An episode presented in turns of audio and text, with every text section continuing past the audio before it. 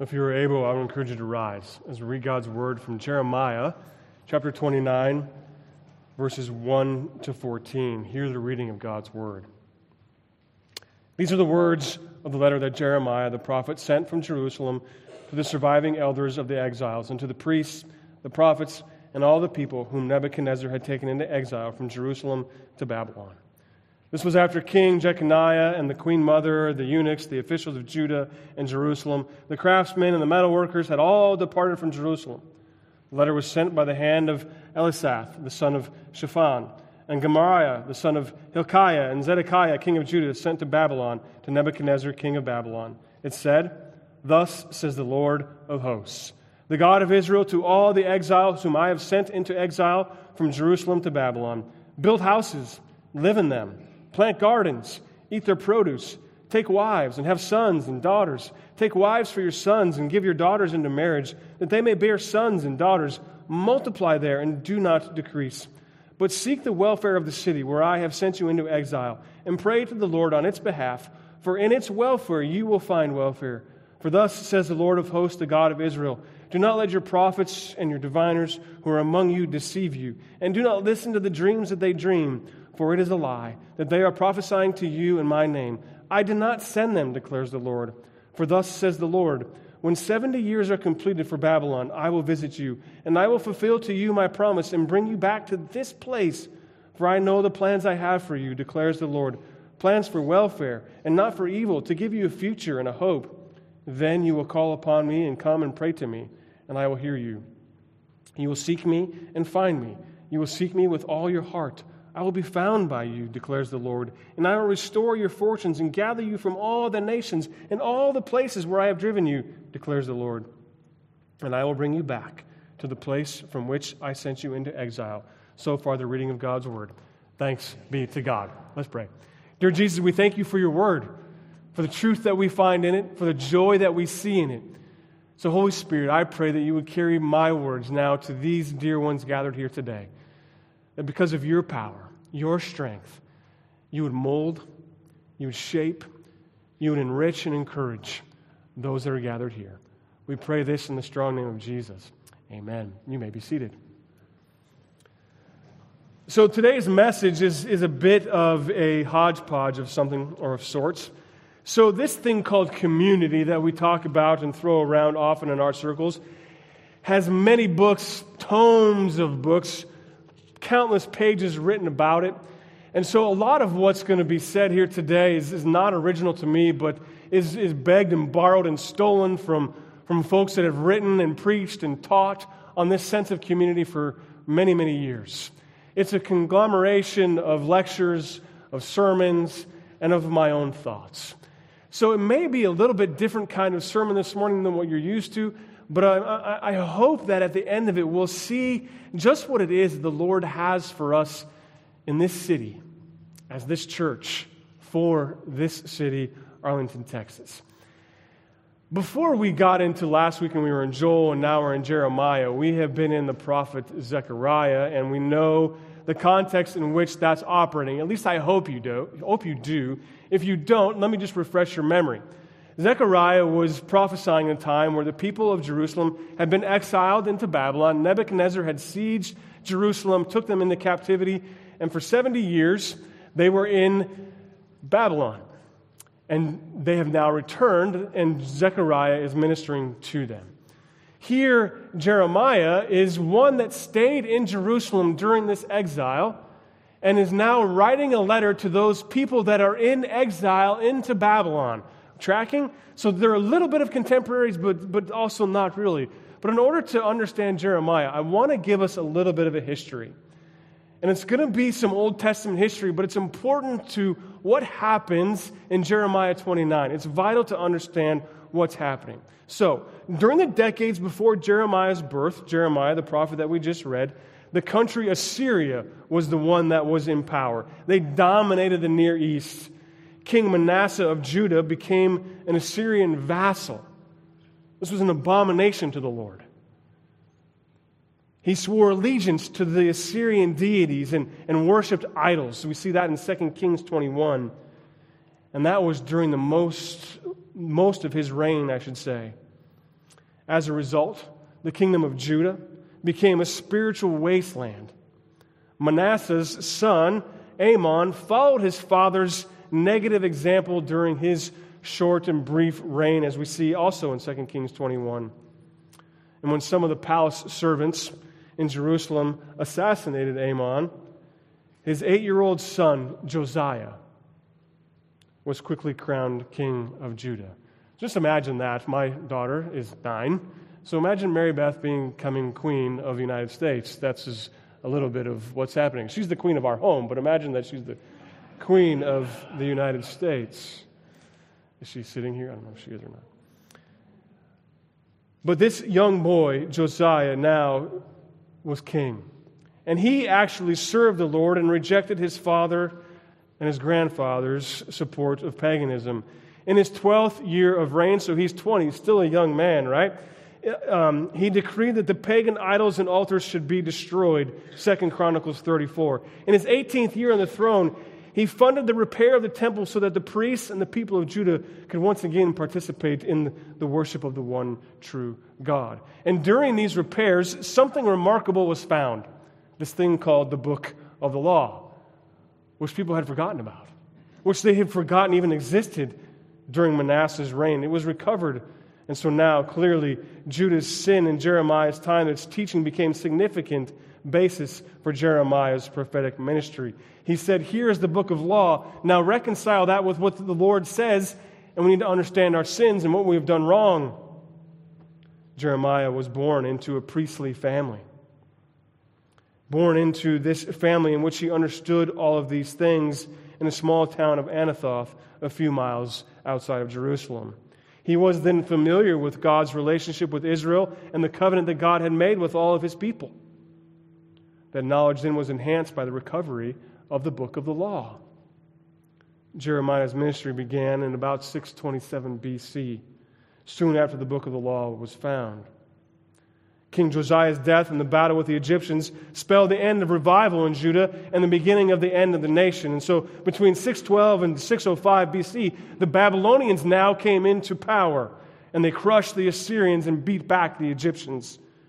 Judah's security and prosperity ended as, the Babylon, as Babylonians began to gain control of the region. And so then we're crouching in on Zechariah and the exile. Between 605 and 586, King Nebuchadnezzar of Babylon attacked, defeated, and finally destroyed the kingdom of Judah and the city of Jerusalem. But before the captivity took place, we read in chapter 20, we would read in chapter 27 of Jeremiah, he illustrated what was about to happen by making a wooden yoke and fastening it around his neck and explain this is an image of what will be coming your way. Judah will be subjected to the yoke of Nebuchadnezzar because of her sins for a lengthy period of time, for 70 years. He warned the people not to listen to the false prophets. He warned them not to listen to their promises, that judgment, it won't come to them, for they're God's people. We saw this in Zechariah too, or Zechariah also, didn't we? And so in chapter 28 of Jeremiah, the false prophet Hananiah took the yoke of Jeremiah and ripped it off of his neck and destroyed it, saying, This will not be your task. This will not be your fate. But then, in only two years' time, by chapter 29, Nebuchadnezzar had come, had destroyed Jerusalem and taken God's people into exile. And so now, in verses 1 to 4 of chapter 29, the words of the letter which Jeremiah penned to the people in exile in Babylon is what we read here this morning. It's sent to the elders of the exile, the priests, the prophets, and to all the people whom Nebuchadnezzar had taken into exile from Jerusalem. This was after King Jeconiah and the queen mother, the court officials, the princes of Judah and Jerusalem, the craftsmen and the smiths had all departed from Jerusalem. Remember in Zechariah, Zechariah said, All oh, these people fled in the middle of the night, right? They were all scared and they tucked tail and ran outside the city walls in the middle of the night. These are the people he's talking about. And Jeremiah lays this all out for us. The letter was then sent by the hand of Elasah, the son of Shaphan, and Gemariah, the son of Hilkiah, whom Zedekiah, king of Judah, sent to Babylon, to Nebuchadnezzar, king of Babylon, saying, Thus says the Lord of hosts. And so now we're in Jeremiah 29, and I hope you begin to see how wonderful and interesting the story of the Lord actually is and, and what the context is behind the people. So here is an intense letter written to people that are in exile who are wondering who are we? How did we get here? Why are we here? What do we do now? We're away from our homes. We're away from the people that we love, the things that we've loved, and the things that we've always known. For good or bad, this is what we knew. It's who we are. And now Jeremiah writes him a letter and says, This is what the Lord says to do. If you are in this city, Babylon, here's what you are to do. And those three things that we're going to look at, what we're going to look at here this morning, are these three things. He says to them in verses 5 to 7 of Jeremiah 29, he says to settle in the city. Settle down in the city. And then verses 8 to 11, he says, Seek the peace of the city. And then in 12 to 14, he says, Pray for your city. So the first thing he says to these people, again, something horrendous has happened to them. They've been stripped away from their homes, from their jobs, from everything. And the Lord says to these people who are familiar with Jerusalem and now unfamiliar with Babylon, settle. Settle here in Babylon. Settle in the place where you are in exile. Make this your home. It says in verse 5 build houses. And don't just build in them. By the way, go ahead and live in them too. I don't know why the Jeremiah says that, but build houses and then live in them, right? And then when you live in them, plant gardens eat their produce. Take wives and become fathers of sons and daughters, and take wives for your sons, and give your daughters to husbands that they may bear sons and daughters and multiply there, and do not decrease. And he says this is going to last for 70 years. This is a generation. This is what you're going to do for a generation of people. You're going to build houses. This is going to be your home. Plant gardens. Eat the fruit of your labors. Make families grow families, settle here, make this your home. And in verse 11, he says, I know the plans I have for you. Perhaps one of the most, perhaps one of the verses that is most widely taken out of context. this is not a verse that says God's going to make you rich, He's going to make you wealthy, and everything's going to be okay. That's not what this is saying. Remember, this is a, a letter to people in exile. It's a letter of, of hope to a people for a new heaven and a new earth, a new day, a new city in which the Lord reigns, in which things are prosperous in the Lord's economy. But in the meantime, build a house, live in it, make a family, plant a garden, live well, and settle in this city. So he says, I know the plans I have for you. Not a promise of a perfect life now, but a promise for a perfect life in the new heavens and the new, new earth. But at the same time, they're not to be corrupted by the city. Right? As we see in John chapter 17, Jesus says, Be in the world, but not of the world. Build houses in this world. Make families in this world. Plant gardens in this world. Live in this world but don't be of the world. Friends, we're in spiritual warfare. We don't often think in those terms in our circles, but the enemy does not want us to flourish. The enemy doesn't want us to build houses. The enemy doesn't want us to plant gardens. The enemy doesn't want us to make families. The enemy doesn't want the people of God to live well in the city in which we find ourselves. The enemy wants to instill fear. The enemy wants to instill anxiety, nervousness. He wants to instill to us doubt. Did God really say that to you? I don't think so. Remember, he said that to Adam and Eve too, right? Did God really say that you're going to? No. He wants to have us on our toes of instability, but the Lord of hosts says, Live well in this land, live among them. Babylon is home, and I am your God. Why? Because God actually sent them there. as we see in verse 7. God says, Live in this city of Babylon where I sent you into exile. God has a plan for his people. He knows how they will flourish, He knows how they will do well. But we see that the Lord often works in this way. The Lord often causes people to be in exile in order that they would grow in Him. And this isn't just a, an Old Testament context, it's also a New Testament context. In 1 Peter 1 and 1 Peter 2, elect exiles were called to live among the believers for a time in order that they would know the Lord more.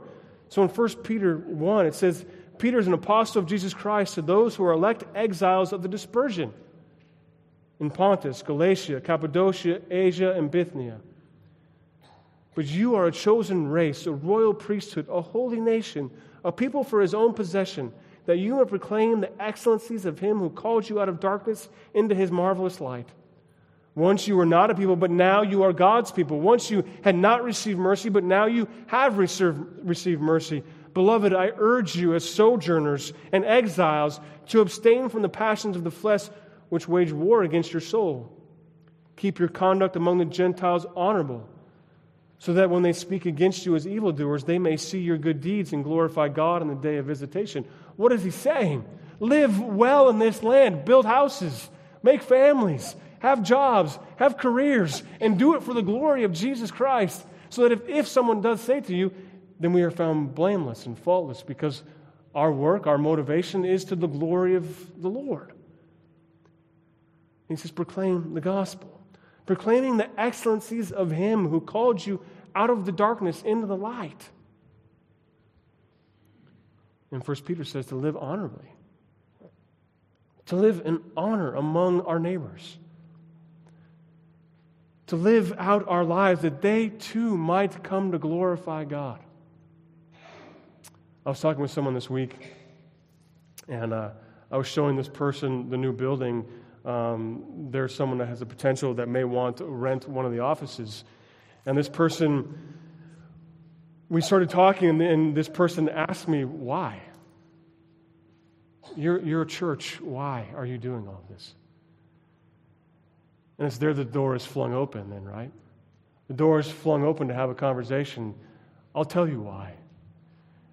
Because the Lord Jesus loved me and has called me to live and work to eat and to drink and to play in this city. And we want to open these doors to you, this city, because this is what the Lord has done for us. He's embraced me, He's loved me. And in turn, then I want to live and embrace and love my neighbors just as Jesus has loved me. And this person said, I've never heard anything like that before. That is absolutely amazing to me. How can I be a part? So these are the kind of things. What does it mean? And I'm not trying to pat myself on the back. This is for the sake of the glory of Jesus. He brought this. He's doing these things. Why? Because we're living and we're playing and we're working out our lives in this city and because we love this city. But it's often that God does use dispersion to scatter his people to advance his kingdom. We think of the book of Acts, right? We think of the new world where we are now, right? We're in the new world. We're not in Europe, but we're in the new world.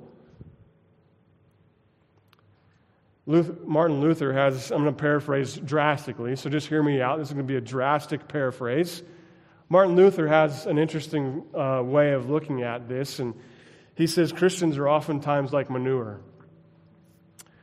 He says when they're gathered around in one place, they smell. But when they're scattered, they can do a lot of good. So the Lord often scatters his people around the world to do a lot of good, scatters us around this city to do a lot of good. This is normally how the Lord works. So, what does that mean for us? What does all of this mean for us here now this morning? Settle somewhere for a length of time. Become a part of this community. Become a part of Arlington, Texas, for all of its warts, for all of its wonders. Be a part of this city. Why? In order that we can have an impact for Jesus and He can work through us. So, how do we do that? What does that look like for us in this congregation? I can't give you specifics, but I can give you suggestions. find ways to be a part of this community. Find a way to be integral in this community. Don't stiff arm the community and say it's big, bad, evil world out there somewhere. Embrace the city. Embrace the people of the city. Find ways to not be merely against it, not separate from it, but, but be in it. Find community events. Find organizations. Find something that you enjoy, that you can be a part of, and, and allow yourself to be a light. Find programs. Embrace the identity of this city. If you are a leader in this city, I was a part of something called Mission, I mean, Leadership Arlington. That's one thing. There's all kinds of things like that. I was talking with someone who this morning before church, they're part of Arlington Golf Community. How can we be a life as we play golf? If you like golf, there's all sorts of ways that we can be in our city and be lights in this city. Embrace it and love it. Find ways to say, This is my home. These people are my neighbors. And I'm going to live like it. And I'm going to love like it. And Jeremiah says, Don't only settle down, but also seek the welfare of the city.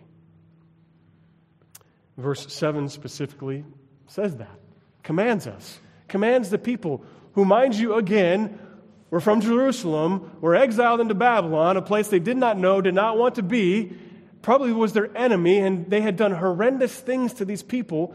The Lord of hosts says, Seek the welfare of the city. Oh, yeah, the place I've sent you into exile. That's what verse 7 says. What does that mean? I think, Ryan thinks, that that's pushing us towards a sense of shalom.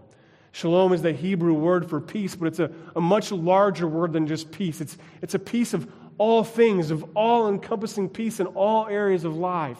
Peace between us and God, peace between us and our neighbors, in our jobs, in our churches, in our workplace, everywhere is this idea of shalom. So, how are we to seek shalom in, Jeru- in, in, in Babylon? This is what Jeremiah is saying. This is what the Lord is saying through Jeremiah.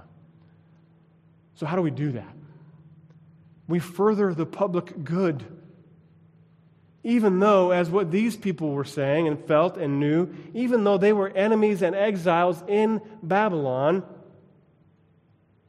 as Psalm 137 says, how shall we sing God's song in a foreign land?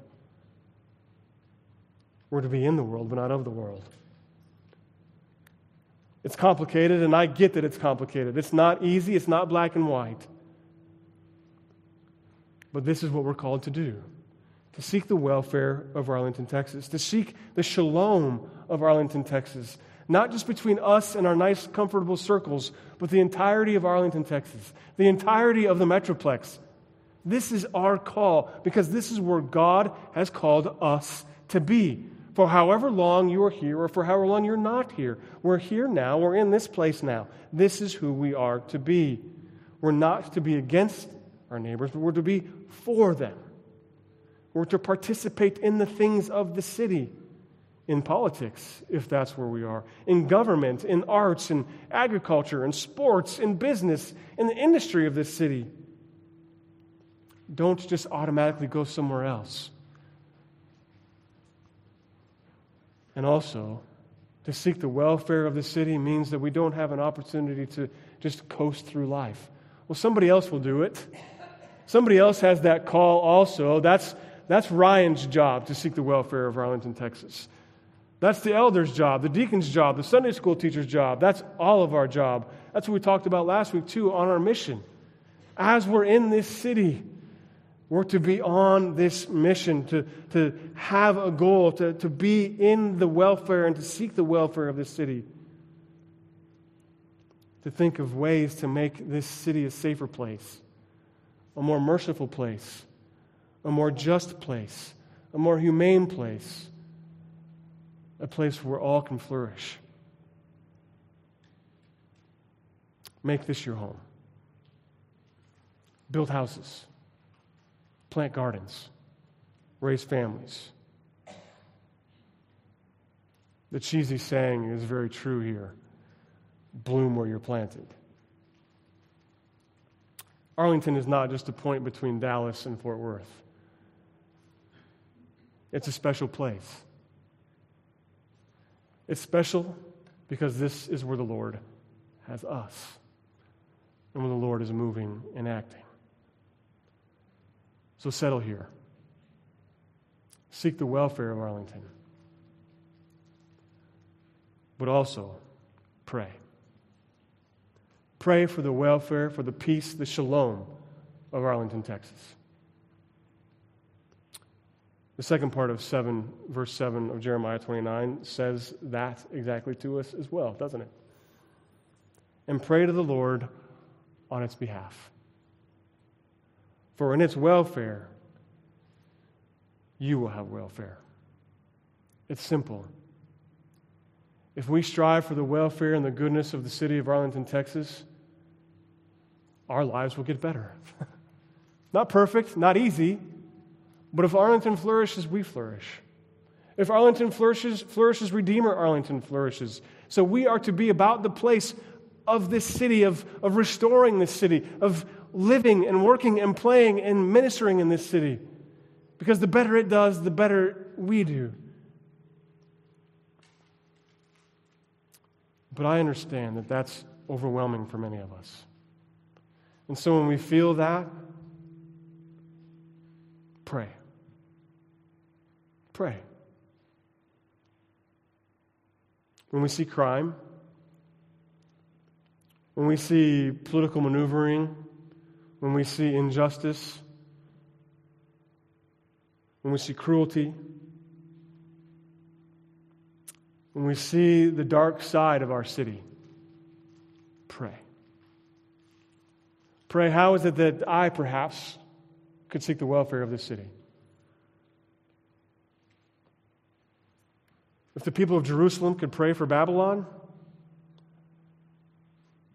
a country that just attacked them and destroyed their homes, their jobs, leveled their city, we can pray for Arlington, Texas. Psalm 122, verses 6 to 9 give us an answer, an answer to a question. Because I think the question that we would have when I say pray is that you may say back to me, okay, great, but what do I pray for? How do I pray, Pastor? What does that look like? Well, God anticipated that question, and He gives us the answer in Psalm 122. Pray for the peace of Jerusalem that they may be secure in those who love you. Peace be within your walls and security within your towers. For my brothers and companions' sake, I will say, Peace be within you. For the sake of the house of the Lord our God, I will seek your good. What do we pray for? We pray for the actual city, as we see, and pray for the peace of Jerusalem. Pray for this city that it would have peace. Pray that it would be a safe place, not only for you, but for your neighbor and your neighbor's kids and grandkids. Pray that it would be secure. Pray that it would prosper, that it would do well, that it would flourish. Pray that it would be safe. And pray for the blessing of God upon her. We all have work to do. As exiles, not from Jerusalem, but from the city of God. For we are exiles from that city, and the Lord has planted us here. And so we seek its welfare, we seek its goodness, and we pray for it. And so then what do we do? We point this city to the king. We point this city to the King of Kings who can provide us with this lasting shalom. For we know that we can't do that. We can't provide it, but only the Lord can. To point them to a king who gives them a foretaste of the new heavens, the new earth, of real shalom, of real peace in order that they would know the Prince of Peace, Jesus Christ, to whom all authority has been given, who can tear down the wall of hostility between neighbors, businesses, politics. And we do that through word and we do that through, through deeds. Not to be at odds with each other in here, not to be at odds with our neighbors or our coworkers. Work for the peace of the city to, and to eliminate suffering work for peace between God and people. This then provides us a platform to share the gospel. Why are you doing this? Because I have a Savior who loves me, despite my faults, despite who I am. And I would love to share with you more about who this Jesus is. And so then we outreach as well, right? We share the gospel, we share the love of Jesus Christ. This isn't in Jeremiah. This is from Ryan. Don't give up. Some of us are very tired. Some of us have been walking along this path for a considerable amount of time. Through financial stresses, through n- number stresses. Don't give up. For the Lord goes before us. And we're just starting this process of entering into the city. We've been doing it for a long time. Eternity is a long time, and we're just starting. We may be discouraged. We may not even, some of us may not even know where are we going? How are we going to get there? I'm not sure. And we may even be experiencing opposition from the enemy. But that's what Zechariah said to the people of Jerusalem, too. It's also what Nehemiah said to the people as they were tasked with rebuilding the wall of Jerusalem after they've returned. Don't give up. The Lord goes before us. But the only way that we can settle, the only way that we can seek the welfare, and the only way that we can pray is because we know that the Lord goes before us. Is because the Lord has not exiled us from himself, but rather he was exiled on our behalf. He was exiled into the pit of hell in order that we would be drawn close. He was exiled to the point of dying on a cross. He was exiled to the point of bearing a crown of thorns, of taking nails to his hands and his feet, in order that we could be drawn close. You see, he's the one that built the bridge, not over the train tracks that dissect Arlington, but between the gap between a righteous God and an unholy people. Jesus settled in by taking on flesh, away from the throne of heaven. He settled on to this earth to become one of us. He established peace by suffering and dying on the cross and by rising from the dead on the third day. And he's bringing flourishing to this world and to this city. And Jesus even prayed on the night before his crucifixion. He prayed to the point where tears and sweat became drops of blood, even as we said this morning in our proclamation of faith. He prayed for his people, for the city, for the world. And then he went to the cross on our behalf. And he laid down his life willingly so that we would have shalom and so that we would have a vision of what community actually looks like. Because this is what Jesus has done for you. Friends, may we settle in Arlington. May we seek her welfare. May we pray for her. Because this is exactly what Jesus has done for us. Amen. Let's pray. Lord Jesus, we give you thanks and praise for how you love us and how you care for us how you are our God, our friend, how you've wept for us, how you died for us, how you live for us. And so, Lord, may you instill in our hearts and our lives a joy to settle in this city and to pray for this city. Thank you for Arlington, Texas, and for putting us here today, this week. We give you thanks. So watch over this city. Watch over the mayor, the city council people. Watch over the pastors, the elders, the deacons. Watch over business owners, small and large. Watch over school teachers, school administrators. Watch over students. Watch over mothers and fathers. Watch over sons and daughters. Watch over husbands and wives. Give us shalom. And may you bring shalom to this city, the city of Arlington, Texas. We pray this in the strong name of Jesus Christ. Amen.